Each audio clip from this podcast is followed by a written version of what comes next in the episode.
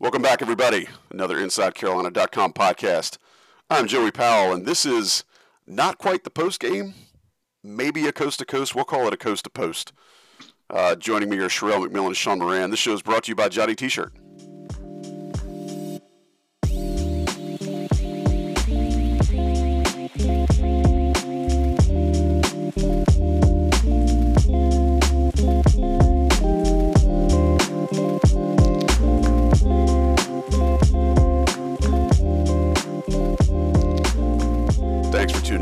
appreciate it. Recording right after, for full disclosure, the UNC win at McCamish, McTavish, McDonald's Pavilion, whatever it is, 79 to 62.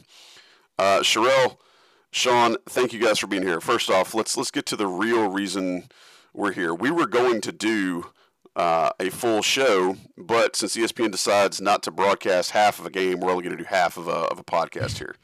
Um, Sherrell, how are you? I'm good. Yourself? I, I can't complain, man. I'm, I'm much better than uh, than ESPN's ability to clear content over their multiple platforms of broadcast. Sean, how are you? Doing well. So the tenor of this show is going to be a lot different than the last coast to coast we did because I think a lot of the things that you guys thought we needed to see out of the Tar Heels actually happened in these two games this week. Uh, 72 to 51 win against Michigan, which felt bigger than the score would indicate uh, on Wednesday night in the Smith Center. And then, as we just mentioned, a win over Georgia Tech with who had been the uh, leading scorer in the nation and the leading three point shooter in the nation. If you're just looking at his percentage, I mean, he was hitting almost four three pointers a game in uh, in Michael DeVoe. Um, I guess it's Michael DeVoe. I don't know, it's the third guy from Bell Biv. Uh, guys, let's start there. UNC seemed to not only up their defensive presence, their energy this week, but they took a legitimate scorer out of the game. And I think that's largely due to Leaky Black and Anthony Harris. Sherrell, what did you see out of those two guys that minimized what Georgia Tech was able to do offensively tonight? Well, uh, I didn't get to see anything until the second half, so I missed, uh, I guess, what was Georgia Tech's best stretch of the game. So I'm a little bit, uh, I guess, jaded because what I saw it was like perfect. You know, pretty much the entire second half was tied at 31, and then from there, you know, UNC goes on this big run. But I think Anthony Harris, um, you know, we've talked about how he has a chance to be a really good defender. He moves his feet well. Um, he's got he's very sturdy, sturdily built, I guess you would call it. He moves his feet very well. Um, and he just even going back to high school, he's the type of player who harasses you. Really good at that. And then Leaky is a different type of defensive player in that maybe he's not quite as aggressive as Harris is, but he has the the length and, and the instincts and um, the hype to really be able to bother other wings. So that's an interesting combo to throw at someone like DeVoe because, you know, on the one hand, he's probably trying to shoot over Anthony Harris. He's trying to, um, you know, get past him because he's maybe has a speed advantage and he has a height advantage. Uh, but you know, uh, Harris is bodying him up and not letting him do that. And then he maybe he tries the same thing and he realizes, oh, I've got Leaky Black on me. You know, I can't get by him because he's too long. So I have to try to use my quickness. And um, even, you know, he still shot six for 13 from the field. Um, but, you know, when you can limit somebody who averages 25 points a game to what they did, I mean, you have a great chance of winning, especially against a team like Georgia Tech, who I think is just a bit offensively challenged outside of DeVoe. Yeah. Um, so, uh, you know, I just think it's it's what those two guys do, and you'll start to see Hubert Davis. It seems like the trend is kind of play the hot hand, kind of play matchups. Um, we talked about that offline. Um, and Harris was a good matchup for DeVoe, yeah. as was Black. We'll get to that a little bit later. I'm glad you segued there. Uh, one of the things, and I love that you mentioned the difference in those two players because you could see, uh, and Leaky Black mentioned in his comments uh, with the Tar Heel Radio Network after the game, uh, that he could tell that uh, Michael DeVoe was getting uh, was getting a little frustrated. And, and, I think as a defender, Sean, I'm to come to you with this. As a defender, you don't actually have to block the guy's shots or keep him from getting the ball. If you can just take him away from what he's naturally used to doing, it really affects his performance. Sean, you've seen a lot of that in the past where guys will come in and just shoot the Tar Heels out of the gym. Tonight, it seems like their game plan was really good about just making uh, DeVoe uncomfortable. Yeah, definitely, definitely agree with that. And you know, I think right, right when uh, the app turned on for me was when Georgia Tech went on their uh, first half run in terms of hitting uh, numerous threes in a row. So I said, "Oh, how how fitting!" As soon as I can, uh, you know, watch the game, DeVoe's hitting from you know ten feet behind the three point line. That was um, only three, but, though. Yeah, yeah. Um, and and to your point, you don't have to block the shot or, or get the steal, but if you're able to, you know, especially the the guards, make the guards work, um, and also make them work defensively as well. Um, you know, they're going to get they're going to get tired. Uh, I thought the rotations were were were really strong uh, in both the Michigan and Georgia Tech games. Uh, you know, obviously there were still some some open shots or or maybe some shots that both teams didn't hit, but coming off of that UNC Asheville game and the discussion we had, I thought the rotations really helped as well with that defensive uh, with that defensive effort and making uh, making DeVoe work for for his shots. And those two guys, uh, Harris and Black, combined for 42 minutes. Guess how many shots they took combined?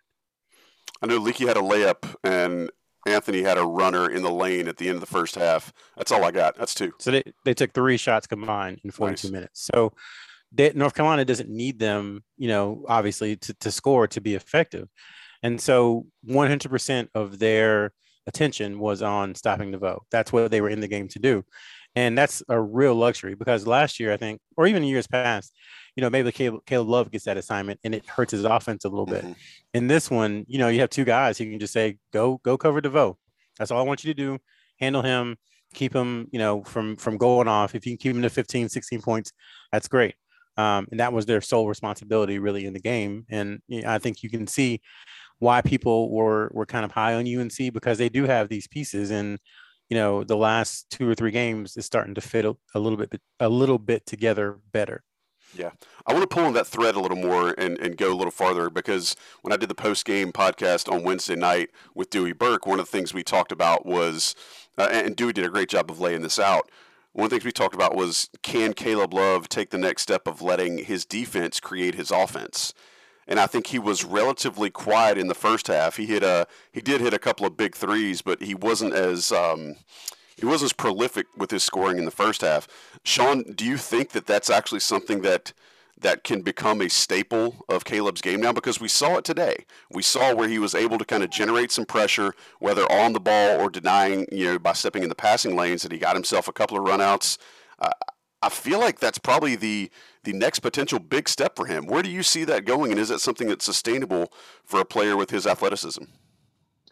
Yeah, you know, I think last week we talked about, uh, you know, it was really hard for UNC getting into transition, and and they weren't forcing any turnovers, and you know, we kind of talked about Caleb Love having the potential uh, to be that guy, especially given his his frame and and his wingspan. Uh, if he could devote, you know, really devote focus towards that effort, and both the Michigan game and, and Georgia Tech, I think three steals apiece. Um, you know that that helped get him into into transition where you know when he when he does have those those high flying dunks, uh, he, he's really able to energize himself um, and kind of in in turn, I think focus more more on the game. Um, so really, you know that that wingspan of his and and being able to to create those steals and those deflections uh, really helps. Um, and then in turn, you know, one of the things was another thing we mentioned was just their fast breaks and and how it, it they, they, always looked, uh, you know, like they hadn't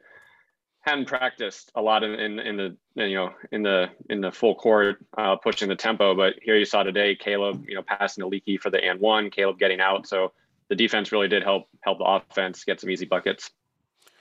Sherrell, I think one of the big things we saw this past week, and Caleb was an example of that, but it's also kind of become contagious throughout the team in these two games is just the energy that the team is playing with. I know that uh, you had talked about how much the team had focused on defense over the last few uh, last few days. Coming into this game or coming into this week, it looks like Hubert Davis has kind of found something. It looks like at least he's pushed the right buttons uh, early on to get these guys to respond with the energy that they need is that something that you think can now, since we've seen it in two games, you think it can now be less of an issue? Do you think it can now be something that doesn't have to be drilled in as often? I'm not saying they won't have a sleepwalking effort. I'm not saying they won't have a, you know, a, a WTF game because even when the best Tar Heel teams have had those. But do you feel like the energy issue might be somewhat solved for now? Yeah, I, I don't want to go that far yet. Um, it seems like it. They're on the right path, but just like we shouldn't have rushed to judgment before um, when things weren't looking great, you know, I don't think we should rush to judgment now and say that the issues are necessarily fixed. You know, they have, I think, Furman next weekend in the Smith Center. I'll be curious to see how they, they Elon. come out. Elon, Elon excuse me. Furman, and then Elon uh, then Furman. Yeah. Then UCLA. Yeah. Yes. So I'll be curious to see how they come out against Furman. If they're, they're energetic, it's an opponent that they're better than. There has been a tendency from this team to kind of play to the level of the competition. I think they, oh, you know, you kind of hope they broke through that tonight because they're a better team than Georgia Tech. I don't think anybody.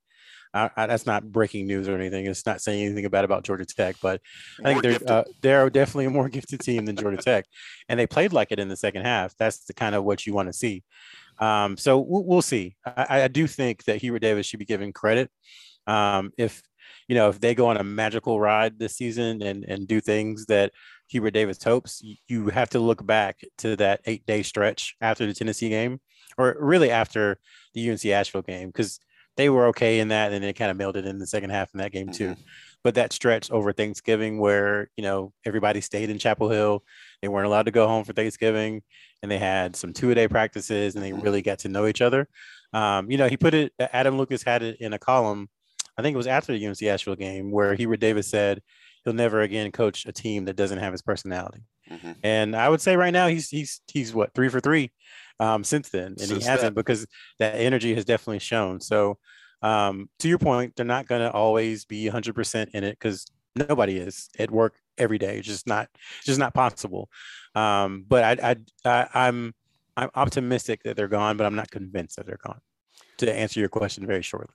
Yeah, well, you know, since since our listeners and uh, subscribers and uh, message board posters and fans in general are so known for being patient and not having knee jerk reactions, I could see why you would you would assume that we wouldn't want to uh, immediately overcorrect the way that a lot of a lot of folks did after that Tennessee and, and UNC Asheville performance. But I hear your tempered uh, your tempered positivity, and I think that's probably a great uh, a, a great way for folks to take. So let me and let me ask you and Sean this. Doesn't it Yeah. seem like again, small sample size, Tennessee seems like the outlier now, right? That seems like not what they are. That seems like the one that was that that's the sleepwalking game that they probably shouldn't have had. And then UNC Asheville, it was okay for a half. And then the two games since, they've been, you know, really into it. Do you think the Tennessee game was maybe the one thing that was the outlier and this is more what the team is going to look like? Good question. I mean, I, I think uh, the Tennessee game definitely lies on that that scale, uh, but I think there was, you know, what we talked about last week, a lot of concern uh, coming into this week with the with the lack or with the identity or, or lack thereof. Um, and I think in terms of Tennessee being an outlier, um, you know, it's also, I think one thing we saw in both games was was really the ball movement. So kind of going, you know, going to that uh, off, you know, kind of switching offensively, there wasn't a whole lot of joy, um, you know, after that Purdue run, uh, from, you know, going into the Tennessee game and then the UNC UNC Asheville game, and I think we've been able to see that. It started a little bit slowly offensively against Michigan, but they they had the defensive intensity there, um, and, and we were really talking about how Brady Manek is is the one guy that was moving the ball um, and moving it quickly, and I think you, you saw it a few times in, in the Michigan game where you thought maybe somebody should have passed for a better shot. But I think in- against Georgia Tech, you know, the ball was moving. Uh, they're taking good shots, and I think with that, looking more like a cohesive cohesive unit. So I think Tennessee was the outlier, but you know that was a game that hopefully was needed to potentially bring bring everybody together a little bit more. So staying in that kind of vibe of, of moving the ball around and, and keeping things moving offensively, uh, I think that we've seen two games also where UNC is sharing the ball much better than they were earlier in the season. And going back to what we said on the last episode, Sherrell, you were very quick to tell folks that, hey, give the chemistry a, a chance to, to develop. Give these guys some time to really develop a rapport with each other and understand each other's games in live action. Uh, I just want to point to a piece from the box score today. Uh, with Caleb Love and RJ Davis playing together, once again today they had a, a 10 assists, four turnover game between the two of them. I think what we're starting to see too is that these guys both, and Sean, I'm coming to you now, these guys both have figured out a way to really probe from good angles and from good positions on the floor to make those good passes and keep the ball moving constantly to get better shots. And I think you're seeing the field goal percentages go up, but what is it specifically that Caleb and RJ are doing right now, not just with their ball handling and taking care of the ball, but with setting up their teammates better than I think they were in the first three to five games of the season? For for RJ Davis, I think you know sometimes he can get in trouble where he gets tunnel vision almost, and it doesn't really matter what the other four are doing. He's already decided he's going to he's going to be you know taking the ball to the basket and, and shooting. Uh, we, we, talked about his kind of low percentage at the rim uh, in terms of his finishing ability, but one I think he's been able to um, still still put pressure on the defense. Uh, but now he's able to, when he does, you know, turn the corner, I think he is a little more open in terms of what else is going on around him. Um, and then you have Caleb Love. I've been really impressed with how he's been able to get into the paint and get better, you know, better shots at the rim. Uh, I, I, think last year and and even in some of the games this year, he still was having the tendency to kind of float, uh, you know, go off the left foot and then kind of float away from away from contact. But he's really been able to to get into the paint. Uh, but once again, they've been able to to just move the ball a little bit more, and it also helps when they're hitting hitting shots. Um, you know, it, it, reduces the need to to force something at the end of the shot clock. But I think they're also starting to realize, you know, what their what their teammates are capable of. Um, and I think it was really that, you know, the, the Michigan game uh, when Caleb had the the pass to Armando uh, for the for the dunk. That was, you know, just kind of it's it almost like was here here's a light bulb going off in terms of the chemistry and and everybody working together. Well and to kind of stay there i saw an actual back-to-back series for the tar heels on offense in the second half today where you saw some reciprocal passing uh, from rj to armando. Rj came in dished to armando for uh, for what i think was a dunk uh, and the very next sequence down no it was a pick and roll i'm sorry um, uh, rj to to Armando, and then the very next sequence down, entry pass goes to Armando. He kicks back out to RJ at the top of the key for a wide open three. And I, I, think that that also is guys recognizing each other during the course of a game. Sherrell, did you expect when you saw RJ Davis as a high school player um, that he was going to be able to turn into the scorer that he is now? I know he had scoring capabilities, but I think last year there may have been more pressure on him to be a true point guard. Whereas to right now, with he and Caleb Love both on the floor, I think both of them are free to kind of be a point guard, but also be scorers. Did you expect this out of RJ Davis to be uh, a guy that can be this mercurial in a game and really light things up? Uh, I don't want to toot our own horns, but yes, we did. I think Sean. Right. I think Sean did too. Um, just he he's a natural scorer. Uh, the only reason, and I know the only reason I'm anyway, the only reason he's not more well regarded is just because he's a little shorter than, than yeah. you know most guards. I mean, but the, the guy has, has skills. Um, he can score pretty much anywhere, and even even this year, I've noticed he he has taken the, the ball to the rim a few times with kind of that reckless abandon and just you know gone off the wrong foot and crashed into somebody. But he's also learned he's that that little you know ten foot floater um, he's used a couple of times. Um, he's learning to make better decisions. Um, but to your point, yeah, he's he's always been a real streaky shooter. Like when we saw him, excuse me, in AAU, um, he would hit you know nine nine of ten or eleven of twelve, and then maybe he hit two of six, and then he hit you know seven of fourteen, and then maybe he hit three of twelve, you know that kind of deal. But uh, yeah, he, he's he's wired to score. I mean, and and I, the fact that he's scoring so well isn't really a surprise. I think last year, um, you know, just the way that team was built, it just wasn't the best for the type of guards that they are.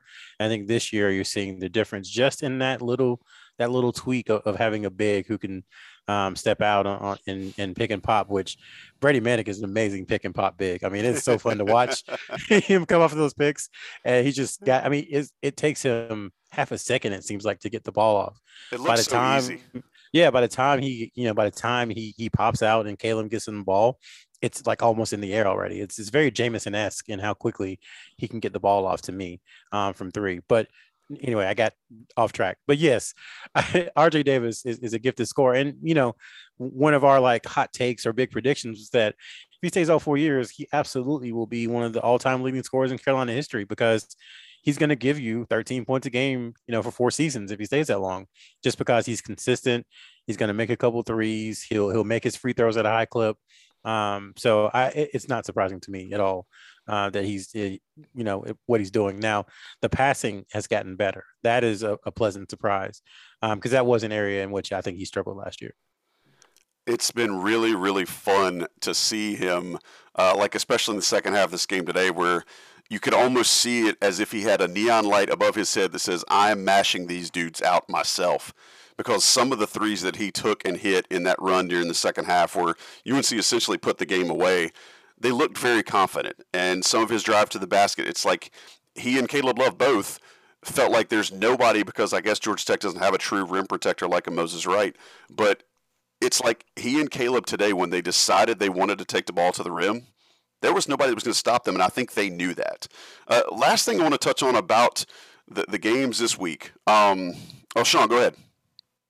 Oh no, I was just going to jump in re- real quick on on that. Uh, you know, when when they did go on the run, uh, you know, Georgia Tech was was giving them that opportunity, and they they took advantage of it, which I mm-hmm. think the past two years they they haven't and we can go to the the at the at the at georgia tech last year where north carolina was in control for the majority but you mm-hmm. felt like it should have been a lot more. They should have put it away because once georgia tech started hitting at the end they came back. But this time you know and and once again for both games this week of of having such a big second half performance where you're basically taking tie games and now it's you know you know it's a blowout in the final minutes so they took care of business and they took advantage of the opportunity they had to to you know build that lead and and extend it. So i think to me that was one of the more exciting things in in both games was just them you know instead of letting georgia tech stay around for mm-hmm. kind of a late flurry at the end uh, they put it on ice you know it, with that run and they kept the pressure on after afterwards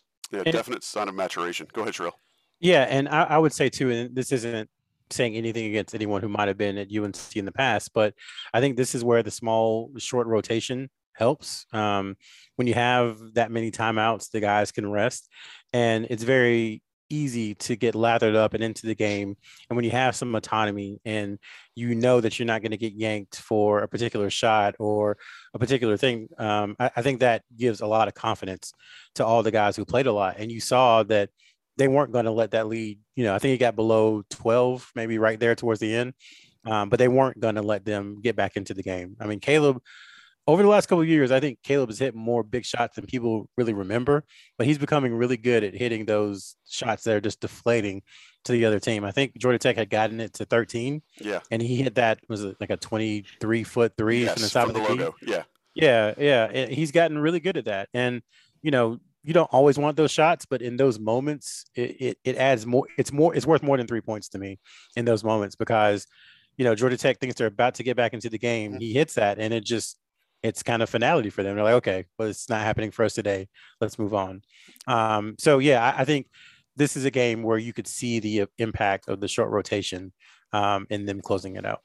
Those shots have a kind of a hell nah feel to them, right? Like you think you're coming back, hell no, you're not and that's those are usually come from the teams that have that kind of stopper that you see in baseball, or um, you know that big uh, pass defending corner that you see in football that stops a third and long. Um, you touched on the rotation a little bit there, and that's the last thing I want to hit before we get a break. There was a, a noticeably short rotation in this game today.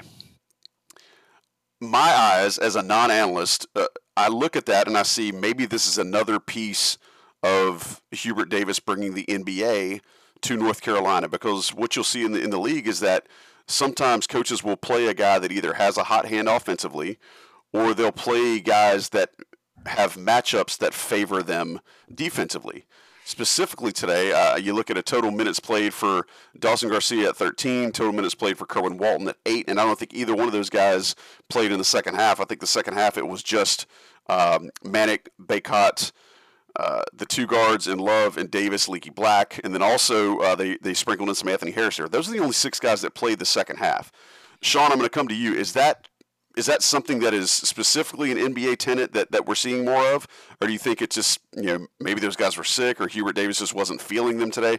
I think that might be something we see more of as the season goes on.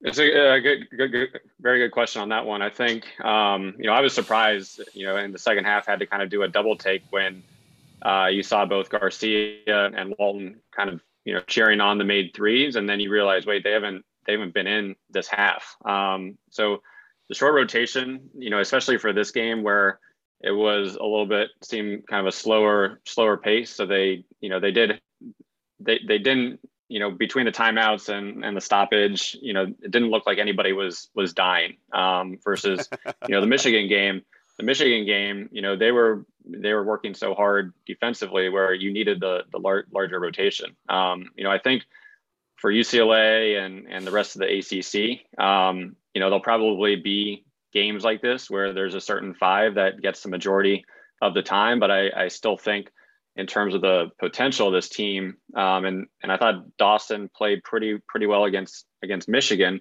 um, but still trying to figure out the roles for Dawson as well as Kerwin. Um, and Kerwin hasn't gotten a lot of lot of playing time and hasn't really been able to to get into you know into the flow of of these games and and showcase you know how good of a shooter he is. Um, so I, I really think for those two once again, just to kind of keep finding opportunities for them because at, at some point, you know, they're they're both going to be integral pieces to the team, I believe. Uh, but once again, I think in some games you, you will see that shorten shorten rotation. Um, so it'll be it'll be interesting to see, you know, the the ebbs and ebbs and flow of of it through the season. And again, I also wonder, uh, Sherrell, I'm going to ask you about this too. I also wonder if it was just a, a, a real matchup thing because Georgia Tech doesn't have the big guy in the post, so they didn't need Bacot and Garcia, you know, down down there for offense. Sherrell, is that something you feel like you've heard Hubert Davis maybe hint that he's trying to implement more of, or do you think it was just something he felt and it worked tonight? Yeah, I think he's going to be more of a go by his gut coach. Uh, I think we've already seen that a little bit more. I think with Roy Williams, again, a, a compare it's not a comparison not talking about saying one person is negative it's just different i think with roy williams he was a more regimented you know you're going to sub in at the 1734 mark or, or right before the tv timeout and yeah. you're going to sub out at the you know right at the 10 minute mark and i think Hubert davis is, has more of a, of a feel so far and frankly i you know if you read the weekly scoop I, talking to some people i think he just feels you know we, t- we talked about this before he feels the pressure to win now um, maybe pressure isn't the right word. He has the desire to win immediately. And I think he's going to play the players who he feels like give him the best chance to do that. And those players might be different on, on different nights. You know, it, it could be a game where they're going to need to score 120 and you might see more Kerwin Walton and you might see more Dawson Garcia. Mm-hmm. Um, so I think, I think it's more of a matchup thing and we'll figure out exactly his kind of style as the season goes on. But through these eight games, yeah, it, it seems like he's more of a field guy. It's fun to watch. I will say, you know, like you said, you could almost set your watch by what Roy Williams was going to do, who he was going to put in, how long they were going to play, what situations they were going to get in. Like you could really plan the game based on, you could figure out where you were in the game based on who was on the court. It's actually somewhat refreshing to see that. And again, like you, I'm not knocking Roy Williams' style at all. Uh, it's kind of refreshing to see this because it makes you kind of track, like Sean said, wow, did, did Garcia and Walton not play yet this half? I mean, it's exactly right. So it's it's a little bit of a, a new a new phenomenon for fans and for us who are watching this this new Hubert Davis era. Uh, something that's not new is Johnny T-shirt's reliability for holiday shopping. That is not new. Uh, that has been around for, for decades in Chapel Hill. Centuries. Yeah, I mean, you could. You want to talk about setting your watch by it? You can set your watch by Johnny T-shirt having new gear. I know you've been seeing all these headlines about, um, you know, about being able to get stuff to you for Christmas and all sorts of, of shipping delays and and all this, you know, all these issues with uh, logistics and ship. No, Johnny T-shirt's got what you need. They've got a giant warehouse uh, not far from you know inside Carolina's office and Johnny T-shirt store on East Franklin Street. They've got a giant warehouse where they can get stuff to you quick.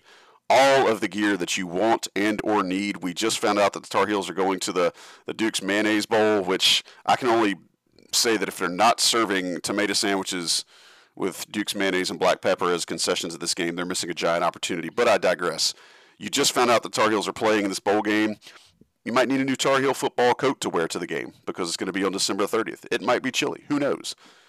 All I know is that if you need such, hit up johnnytshirt.com. Inside Carolina premium subscribers know that you get that extra 10% off the top. On top of Johnny T-shirts, already amazing prices, great shipping. Go see them at their store on East Franklin or just visit them online. They will take care of you. They've been big time supporters of Inside Carolina, our staff, and our content. We want to make sure that we're supporting them in turn. So check them out. Take a quick break. Let some national folks run some ads. Maybe you'll hear a Blue Shark ad in here too. Who knows? We'll be right back to talk a little bit of recruiting before we get out of here on the Coast to Post podcast. Stick around. What's up, y'all? This is four time NBA champ Andre Iguodala. Yo, and this is his best friend, the Ohio State legend, Evan Marcel Turner the first. Every Wednesday, we drop a new episode on our show, Four. We're talking basketball, business, and all the culture in between. From locker room stories to some basketball analysis from those who've been in the game. Now, it is a do do averaging 29 and 11. God, what did it take to be an all star? A win. Subscribe to Point Forward the podcast so you don't miss a thing. All right, thanks for joining us. We appreciate you sticking around through the break. Um, listen, we've got a little bit of recruiting news. It's not the same type of like huge to do that you would expect around uh, an offer or you know maybe a, a, new kid committing or a visit or anything like that. But it's notable because some of UNC's commitments for next year did start their high school season this week. Uh, Sherrell, first things first. I've seen some film on Seth Trimble, but he had two games this week. Looked dynamite in both of them. I have no idea what kind of competition he was against. How do you feel like Seth got his uh, got his season started off this week? Yeah, you know, pretty well from excuse me, from what we can tell. I think um, as the competition you know gets better, we'll be able to tell more. But uh, with Seth, man, he he looks a little bigger to me. Um, that's something I, have asked about, and I, I, have heard he maybe have, has grown a little bit. He looked a little more filled out. I can tell he's been, been hitting the uh, hitting the weight room since the last time we all saw him at the end of July, early August. And uh, again, with him, you're going to get someone who really can impact things on the defensive side of the ball from day one. I think that's very important for um, you know fans to remember uh, because we don't know what next year's roster is going to look at look like. Mm-hmm but we kind of know um, the importance that Hubert Davis is placing on defense, especially with his lead guards. Um, and Trimble is going to be someone who can come in and guard multiple positions right away. Um, so when you start talking about who's, who's going to play next year, who's going to earn minutes, I think one way for Trimble to do that immediately is through his defense. And um, he's got the build and the athleticism to be a really good defender. Yeah, and from what I've seen, I would definitely encourage uh, our listeners and Inside Carolina subscribers to go check out the links, uh, the highlights of his two games. I think Ben Sherman has shared them on the Inside Carolina Premium message boards. But if not, hit up the YouTube machine and see if you can find them because they're they're fun to watch and it does give you a little bit of an idea of just what a skilled and well-rounded player he is coming in next year. And you can also see, like Sherrell said, looks like kids filled out a little bit. Sean, you were able to watch Tyler Nickel's first game uh, this past week. What did you take away from from seeing him perform? Yeah, and you know, it was, it was nice watching first watch the highlights, um, and you, you never really know what you're gonna you know get when you when you watch the the full game uh, outside of the highlights. But for him, he had 33 points in the in the in team's home opener. Um, he was 14 of 19 from the field. Uh, the 33 points, uh, only three of them came in the first quarter. So, you know, it, the he really got it going and you know in the second quarter. Early on he was being double teamed anytime he touched the ball. Uh, there was one one play where uh, you know, off of a deflection he ended up with the ball just inside of half court and there was two defenders basically all the way up there guarding him. So uh, he didn't really force the issue. Then all of a sudden uh, he got it going and i think he went um, between the sec midway through the second quarter and early early part of the fourth quarter went 11 for 12 um, in terms of of shots. And some of the ones we saw in the high some of the ones we saw in the highlights were were uh, extremely difficult from the the, uh, uh, the I'm, I'm blanking on I have a few of them going through my my head right now but in terms of just the the fadeaways and the step backs um, he uh, he only took one three which which was a deep three he missed but you could tell, uh, you know, he's very comfortable with his his shooting stroke. Um, I think, you know, the, the some of the shots he hit will would will be a little tougher um, in the ACC or, or come to college level. But you know, as we were talking about steals and deflections with Caleb, um, I, I kind of saw that from from Nickel as well, as he was able to uh, make some really good stops. Um, you know, and he was guarding their the other the opposing team's best player at one point one on one, blocked the shot, and it led to a, a breakout dunk. Um, so he had about four or five kind of fast break opportunities that were that were created. So overall, is a, a very efficient um, and impressive 33 point performance. Obviously, you know, public school, small school Virginia is not the greatest competition, but uh, he, you know, one the things we've talked about, he plays extremely hard and he's, you know, a really tough, tough kid. Um, so it'll be it'll be fun to watch, you know, watch some more of his games, uh, and then I think probably on the message boards and on the podcast of how will that translate to next year in Chapel Hill? Um, you know, will he be able to get some time early, or you know, as as we're seeing kind of a shortened rotation, will it will it take him a little while to you know to get there in terms of being an impact player for UNC? Well, look, man, um, 11 out of 12 against air is hard to do. And when you score half of your team's points, regardless of competition, you're, you're doing okay. I uh, appreciate that breakdown. Again, folks, if they want to see more uh, of that player analysis, keep your eyes peeled to InsideCarolina.com because Sean usually puts out some really good uh, breakdowns of guys' individual games there. Last thing, uh, GG Jackson had 36 in his season debut on Friday. Not a UNC commit, but definitely uh, one of their most prioritized targets. Sherrell, anything you want to throw in behind that? Uh, he did take a visit to South Carolina uh, today, which is Sunday. So that's something of note. Now he lives, I mean, he literally, literally lives like 10 minutes from campus, if that. Mm. Um, so he's close by and it's an easy drive for him. I don't particularly think that means much. Um, if you do subscribe to Inside Carolina, you kind of had the latest um, that we gave last week about where the recruitment stands. Uh, so uh, Hubert Davis and the staff obviously have a week off, um, and it is an open evaluation period. So I expect them to really hit the road recruiting this week. Uh, was one of Roy Williams' favorite times of the year, December, because he just got to fly mm-hmm. around and go to a lot of tournaments. So, uh, you know, we don't know that Hubert Davis is going to do things the same, but I would expect that they will be out um, this week to see some of these guys. And I'd be fairly surprised if they didn't get to either a practice or a game of Jackson here in this next week. Well, that's a, a good little nugget. And again, if folks want to hear more about that, obviously the Inside Carolina premium message boards are where you're going to find that.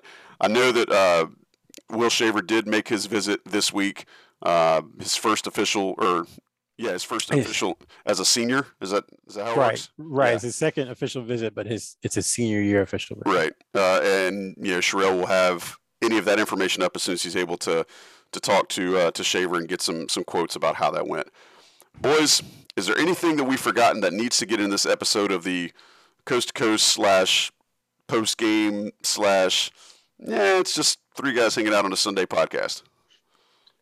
The one, the one thing I'll throw in, we talked about uh, three point shooting and volume last week, and you know when you when you look at KenPom, you know usually when you the last two years when you've looked at UNC, it's been you know a dark shade of red around that yes around that three point percentage, and and right now it's a, a bright shade of green, uh, over forty three percent from three, and and fourth in the country. So you know that that turnaround has been pretty uh, miraculous. Obviously, with a with a lot of shooter, you know, improved shooters from the guards and and Manek, et cetera.